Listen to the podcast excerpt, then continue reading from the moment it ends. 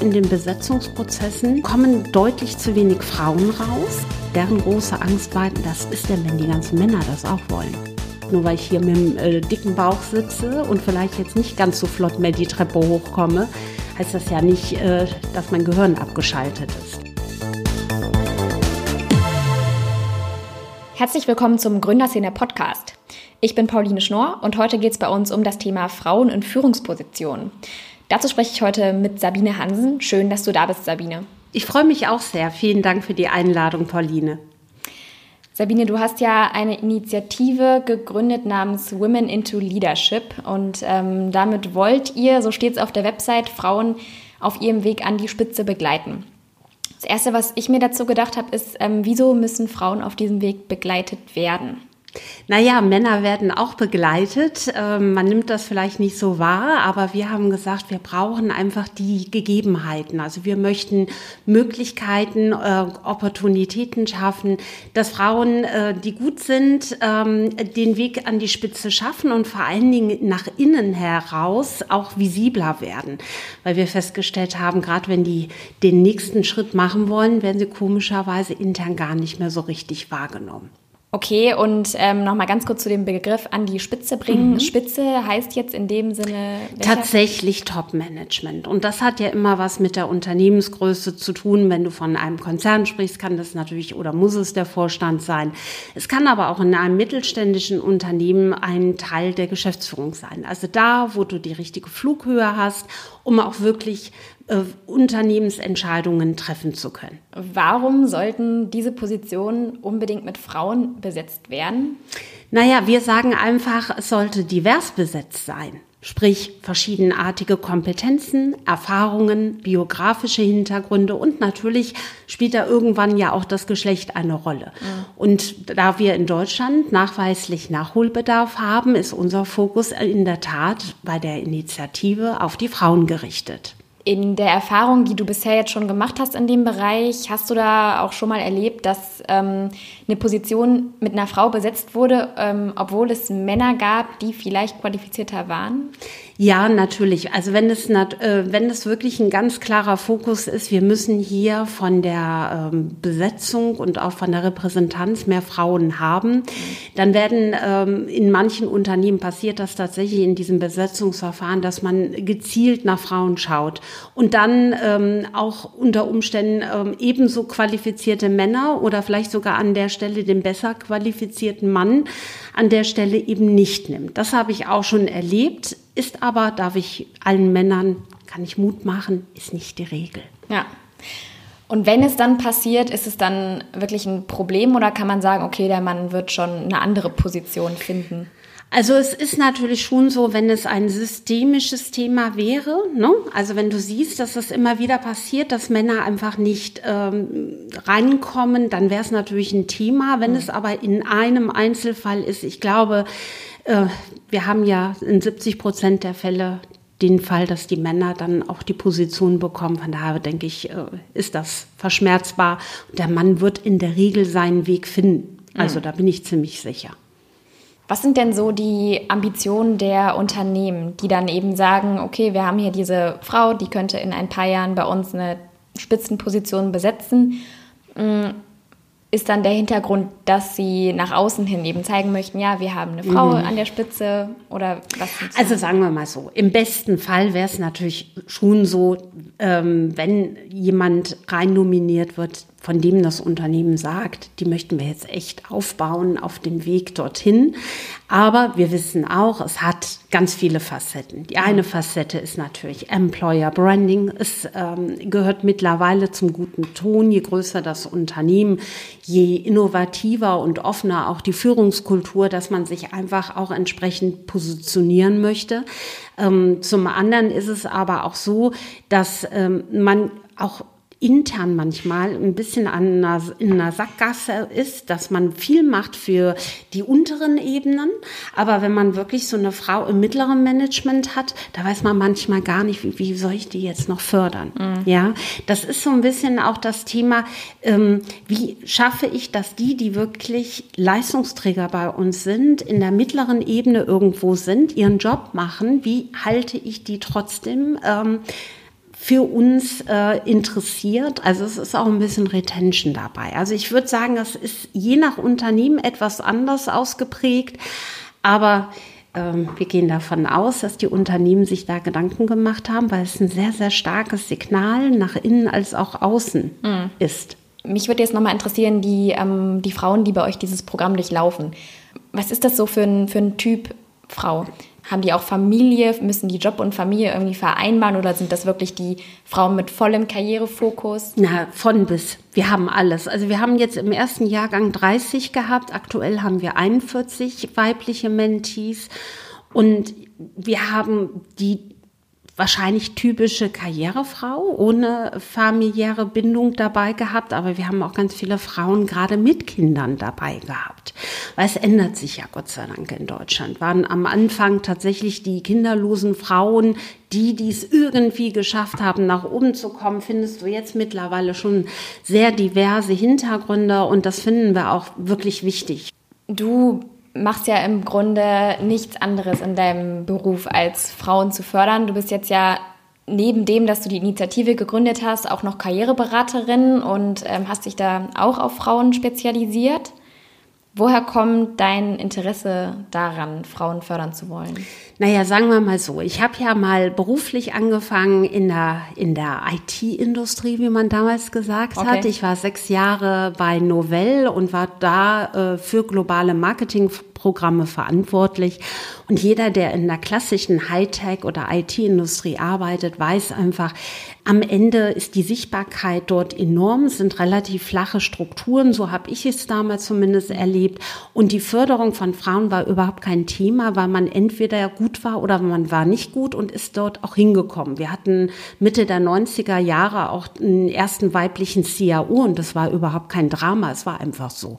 So, und so bin ich dann gewechselt in, äh, in den Search-Bereich Bereich. Also ich bin auch Personalberaterin seit 20 Jahren, auch beim amerikanischen Unternehmen, erst Hydrick Struggle zwölf Jahre, danach vier Jahre in einer mittelständischen ähm, Beratung und danach ähm, nochmal im deutschen Umfeld und habe mich jetzt selbstständig gemacht. Die Frage, die mich umtreibt, war, und das war mir vorher gar nicht klar, in Deutschland äh, ist es so, in den Besetzungsprozessen, kommen deutlich zu wenig Frauen raus, mhm. ähm, weil man immer wieder versucht, und so, das kann man dem Personalberater vielleicht auch gar nicht vorwerfen, die versuchen eine schnelle, risikoarme und ähm, konfliktfreie Besetzung zu realisieren, weil danach wird der Personalberater bezahlt. Das mhm. heißt, der Auftraggeber bestimmt ganz klar, wie das Endprodukt aussieht.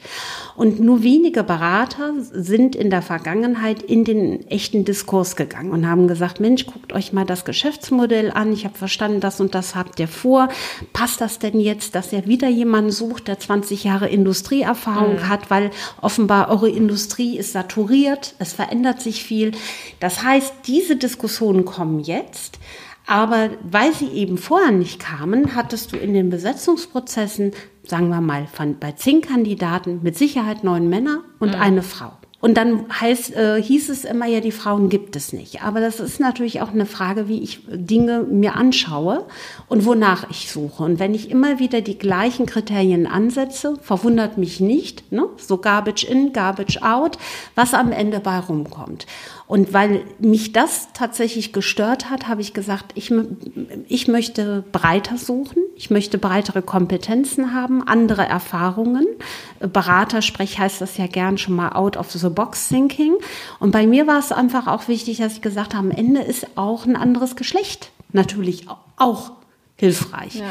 So dass man wirklich sagt, man hat einen divers aufgesetzten Besetzungsprozess. Und vielleicht, weil ich diese Ungleichheit gesehen habe, über die Jahre hat sich das bei mir manifestiert, dass ich gesagt habe, so, und ich schwimme gegen den Strom und tue was dafür und unterstütze Frauen auch gezielt, ähm, ihre Sichtbarkeit zu erhöhen, aber auch die Netzwerke, die sie unzweifelhaft haben, äh, gezielter zu nutzen, ähnlich wie die Männer es auch machen.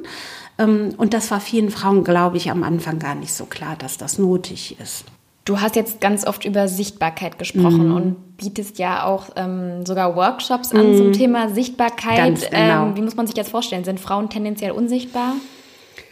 Na, Sie sind in Ihrem Fachbereich oder dort, wo Sie hierarchisch aufgestellt sind, sind Sie natürlich sichtbar. Man nimmt Sie natürlich schon wahr. Aber die Sichtbarkeit, von der ich spreche, ist ja nun mal eine andere. Es entscheidet ja nicht immer nur mein direkter Vorgesetzter darüber, ob ich den nächsten Karriereschritt mache, sondern wir sagen das ja, es gibt ja unterschiedliche Stakeholder im und außerhalb des Unternehmens. Und wenn ich mir dieses nicht bewusst mache, dann bin ich für die einfach nicht sichtbar.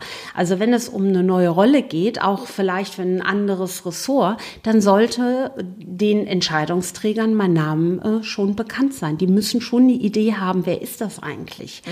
Und dann hilft es mir nicht, wenn ich jetzt ich sag mal klassisch Finance mache oder im Finanzressort gestartet bin, dass mein direkter Vorgesetzter denkt, ich mache einen guten Job. Klar, kann schon mal helfen, aber wenn äh, die anderen mit meinem Namen und mit mir als Person nichts anfangen können, ist die Wahrscheinlichkeit, dass jemand, der dort besser aufgestellt ist, deutlich eher genommen wird. Mhm. Ja. Was sind denn so vielleicht zwei, drei Tipps, die Frauen, die eben so eine Führungsposition anstreben, ja, sich mal zu Herzen nehmen können, wenn sie sichtbarer werden wollen? Also ich glaube, als erstes denke ich immer, muss man bei sich selber anfangen. Es ist so in Deutschland, du machst, ähm, wir reden jetzt hier natürlich ein bisschen von der Konzernwelt, man wird mehr oder minder am Anfang in eine sogenannte Spezialistenrolle reingedrängt. Das heißt, ich mache dann meinen Weg, bin dann auch extrem gut in meinem Bereich. Unternehmen, die moderner aufgestellt sind, die lassen auch mal einen Ressortwechsel zu. Was hat das für einen Vorteil? Ich meine, meine, ich kann meine Kompetenzen erweitern, aber ich lerne auch nochmal ganz andere Kollegen und ganz andere Führungskräfte kennen. Mhm. Habe ich das nicht nur im Ressort gemacht, gehe auch mal vom äh, in, in die Auslandsgesellschaft oder mache auch mal was anderes, äh, erhöht das einfach meine eigene Sichtbarkeit. Zudem kann ich aber auch gezielt, wenn ich auf einer gewissen Ebene bin und ich bin kompetent in einem Bereich, über meine Themen, die mich bewegen, schreiben. Früher hat man immer gesagt, oh Gott, wie kriege ich den Kontakt zur Presse hin? Brauchst du ja heute nicht mehr. Heute bist, ist jeder von uns in äh, LinkedIn, Social mhm. Media präsent. Und ich sage immer, wenn ich wirklich eine Kompetenz zu einem Thema habe, warum sollte ich nicht mal posten? Das ähm, ist ja eine sehr schöne Möglichkeit, um eine gewisse, ähm, sage ich mal, Aufmerksamkeit zu bekommen. Mhm. Wenn ich dann ein paar Sachen berücksichtige ähm, und auch schaue, dass ich äh, gewisse Dinge äh, richtig mache, dann ist das wirklich eine schöne, äh, wie gesagt, man erreicht damit auf einmal eine viel größere Zielgruppe und ähm, macht sich auch bekannt. Ja. Und wie das geht, kann man an Tina Müller sehen. Gut, die hat vielleicht jemanden, der ihr das auch schreibt, aber es gibt auch andere, die ja. da sehr aktiv sind wenn man sich mal deinen Lebenslauf anguckt, mhm. dann hattest du ja auch schon diverse ähm, gute Positionen inne, sag ich mal. Ähm, wenn du jetzt zurückblickst, würdest du sagen, dass du mal in deiner bisherigen Karriere irgendwie Diskriminierung wegen deines Geschlechts mitbekommen hast?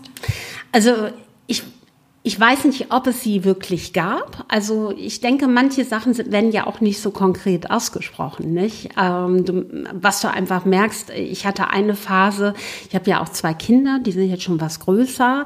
Als ich mit der äh, Tochter, also mit der Mirja schwanger war, das war so 2006, 2007, hatte ich ähm, damals einen großen Kunden, den ich verantwortet habe. Und was ich ganz erstaunlich fand, das war nie ein Thema, dass ich diesen ähm, Account verantworte und mir war auch von, äh, mir war klar, ich werde sofort wieder zurückkommen. Das war damals tatsächlich mein Plan den ich auch umgesetzt habe. Aber ich war auch erstaunt, wie schnell dieser Kunde neu verteilt worden ist. Und da habe ich, und das muss ich sagen, obwohl es damals eine Geschäftsführerin gab, die kinderlos, die mir nicht abgenommen hat, dass ich zurückkommen werde. Und das muss ich sagen, das fand ich schon massiv, äh, gerade weil es auch in einem amerikanischen Unternehmen war. Das fand ich schon massiv unerhört. Mhm. Ähm, ich habe mich gewehrt. Wie? Indem ich sehr lautstark, ähm, sage ich mal, wiedergekommen bin und mir auch ganz schnell den Account zurückgeholt habe. Aber das war schon was, wo ich gedacht habe, das gibt's doch nicht. Mhm. Nur weil ich hier mit dem äh, dicken Bauch sitze und vielleicht jetzt nicht ganz so flott mehr die Treppe hochkomme, heißt das ja nicht, äh, dass mein Gehirn abgeschaltet ist. Mhm. Aber das, ähm, sage ich mal, das werden andere Frauen vielleicht auch noch mal ab und zu erleben. Ich kann nur sagen, als Tipp, lasst es euch nicht gefallen. Ja. Sprecht es an, macht es deutlich und versucht euch nicht mit der Situation zu arrangieren, weil dann ist sie manifestiert und dann dreht ihr das Rad nur sehr, sehr schwer zurück. Mhm. Was würdest du generell Frauen raten, die irgendwie Angst haben vor der Familienplanung, weil es halt ein bisschen als Karrierekiller gilt? Also ich sage immer Offenheit, Transparenz, Planbarkeit. Wenn ich vorhabe, ein Jahr auszusetzen, dann setzt ein Jahr aus und sagt es ganz klar und auch, was ihr euch vorstellt.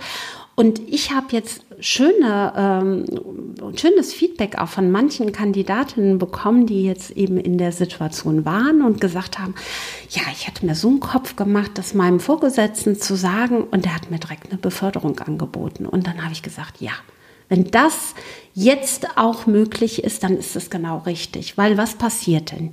Wenn ich ähm, in einer Situation bin, wo ich denke, ich bin vermeidbar im Hintertreffen, weil ich fall aus, ich bin nicht mhm. mehr so da und ähm, viele Dinge passieren ohne mich und mir sagt mein Freund, hör mal, finde ich super und wenn du wieder da bist, machst du den und den Job.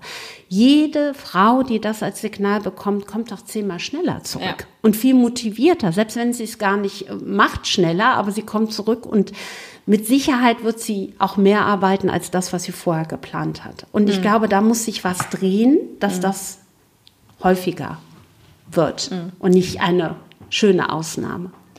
Du hast jetzt ja Kontakt zu vielen großen mhm. Firmen und ähm, ja. wie bewertest du die, ich nenne es mal Mütterfreundlichkeit von Unternehmen heutzutage? Also grundsätzlich gibt es viele, viele Programme. Je größer das Unternehmen, äh, desto eher gibt es eine Kita. Es gibt äh, viele ähm, sonstige Programme, um, um das, äh, sage ich mal, ich glaube, wenn man es vergleicht vor, vor zehn Jahren, ist es deutlich besser geworden. Was äh, aber trotzdem ein Stück weit fehlt, ist äh, tatsächlich das, was man nicht so als Programm äh, greifen kann. So äh, die Themen wie ähm, wenn ich jetzt sage, ich mache eine Teilzeitrolle, äh, ähm, ist Führung dann noch möglich? Gibt es da entsprechende Modelle?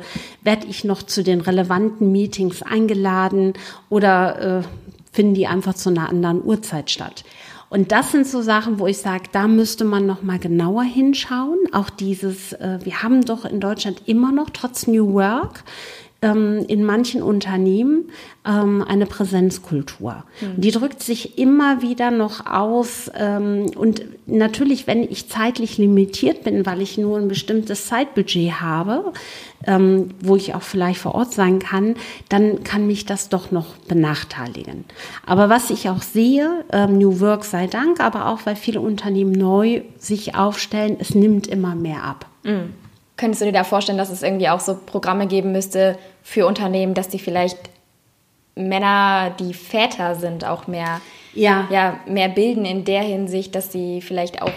Die Männer wollen das ja selber. Also wenn ich jetzt gucke, ähm, gerade so die Altersklasse so ähm, 30, 35, die möchten ja selber mehr Zeit auch mit ihrer Familie verbringen. Und ich glaube, das große Thema war für viele Unternehmen noch nicht mal unbedingt, dass die Frauen jetzt das einfordern. Deren große Angst war, was ist denn, wenn die ganzen Männer das auch wollen?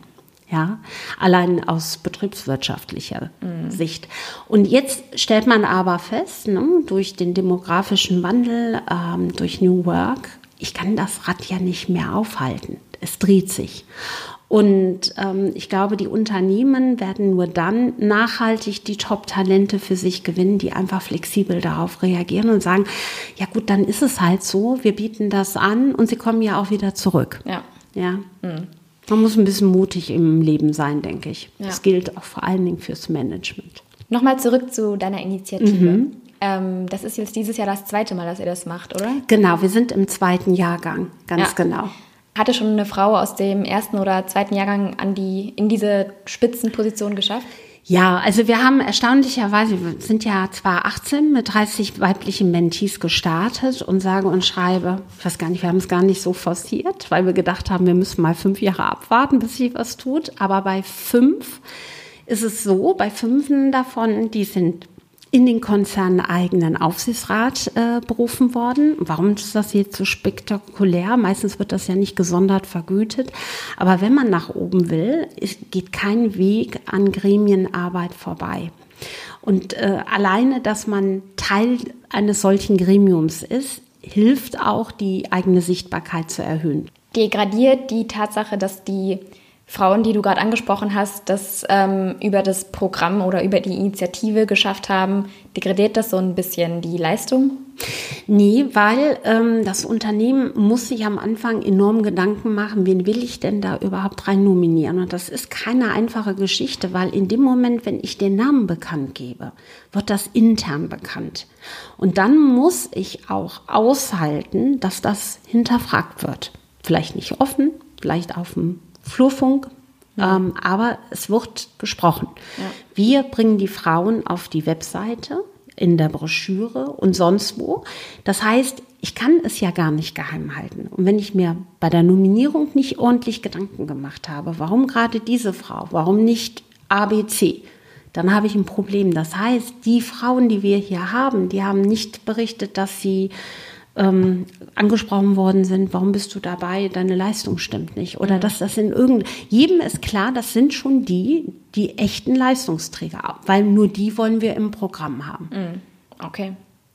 Weil ich glaube, davor haben Frauen ja manchmal Angst, wenn, ähm, wenn sie solche Female Leadership-Programme oder sowas durchlaufen. Mehr mit der Quote, ne? Ja. Also du hast die Diskussion, äh, hörst du eher, wenn, wenn man sagt, ja, das ist so die Quotenfrau. Aber da habe ich einen ganz guten, gute Antwort parat. Äh, wir hatten die Hildegard Müller, die ist ja bei der Energy im Vorstand. Die hat ja auch eine politische Karriere bei Frau Merkel gehabt. Die hat gesagt, ja klar war ich eine Quotenfrau ich bin in die Politik gekommen und äh, bin äh, nominiert worden für die äh, Landesebene, weil ich aus dem Rheinland war und zufälligerweise eine Frau. Die Frage ist doch, was ich daraus mache. Und so sehe ich das auch. Also ich fände das gar nicht so schlimm, wenn ich wegen einer Quote irgendwo hinkomme. Der Unterschied ist wie beim Autofahren. Ne? Ein Führerschein ermöglicht mir, dass ich mitfahren darf. Ob ich gut fahre, sagt mir mein Punkteregister in Flensburg. Du hast jetzt auch schon viele Frauen kennengelernt, die in Führungspositionen ja. schon sind oder in Spitzenpositionen, wie du es ja nennst. Ähm, gibt es da vielleicht zwei, drei Eigenschaften, die diese Frauen teilen? Ja, schon einen gewissen Biss. Ja, ähm, auch mal so unbequeme Wege zu gehen oder auch intern äh, mal äh, sage ich mal, vielleicht auch mal so einen Shitstorm erlebt zu haben. Und was ich aber auch festgestellt habe, selbst die Frauen, die nicht an Mentoring glauben, die nicht an die Quote glauben, weil sie sagen, sie haben das alles durch Leistung gemacht, wenn man mal mit denen durch ihre Biografie geht, da gab es immer an irgendeiner Stelle jemand, der denen die Tür aufgemacht hat. Das ist denen manchmal gar nicht bewusst, mhm. weil das natürlich so zufällig sich ergeben hat. Das war immer irgendeine Silberlocke, weil das muss man schon sagen. Es sind immer die Männer, die dann, wenn sie jemanden gut finden, wenn sie so in so einer Phase sind und sagen, was ist so eigentlich meine Legacy, ne? Was, die suchen dann gezielt auch in den Unternehmen, Männern als Frauen, dass die sagen, Mensch, äh, die finde ich irgendwie gut, die ist mir aufgefallen. Nur die Frau, die nimmt das manchmal gar nicht so wahr. Und das finde ich so faszinierend. Dann denke ich, ja, auch ihr habt Mentoring gehabt, aber das wurde nicht so genannt. Und nur weil wir es institutionalisieren durch ein Programm, heißt das ja nicht, dass die Frauen das nicht ebenso verdient haben.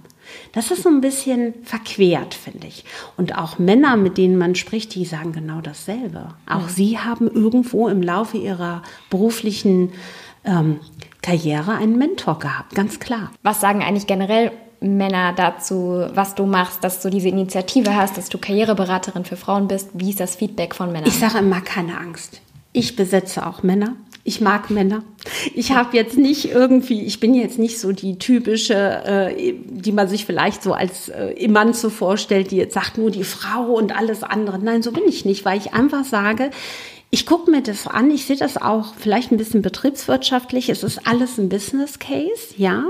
Ähm, ich sage mal hier mit der Quote, wenn ich an die Börse berichte, ich als Unternehmen äh, mache nur 0% Wachstum, dann weiß ich genau, was passiert. Mache ich das bezüglich der Quote, passiert nichts. Und als, als Antwort bekomme ich, ja, Legal hat uns geraten, das so zu machen. Da denke ich, was, was für eine Idiotie. Ja, und ich sage einfach, es macht es macht viel Sinn, divers zu rekrutieren und divers auch zu führen. Ähm, es sind nicht immer die leichteren Entscheidungen, auch nicht die schnelleren, aber ähm, die, vielleicht die abgerundeteren. Und wenn wir was dazu beitragen können, dass das passiert, umso besser. Alles klar. Vielen Dank, dass du heute hier warst und dir Zeit genommen hast. Gerne.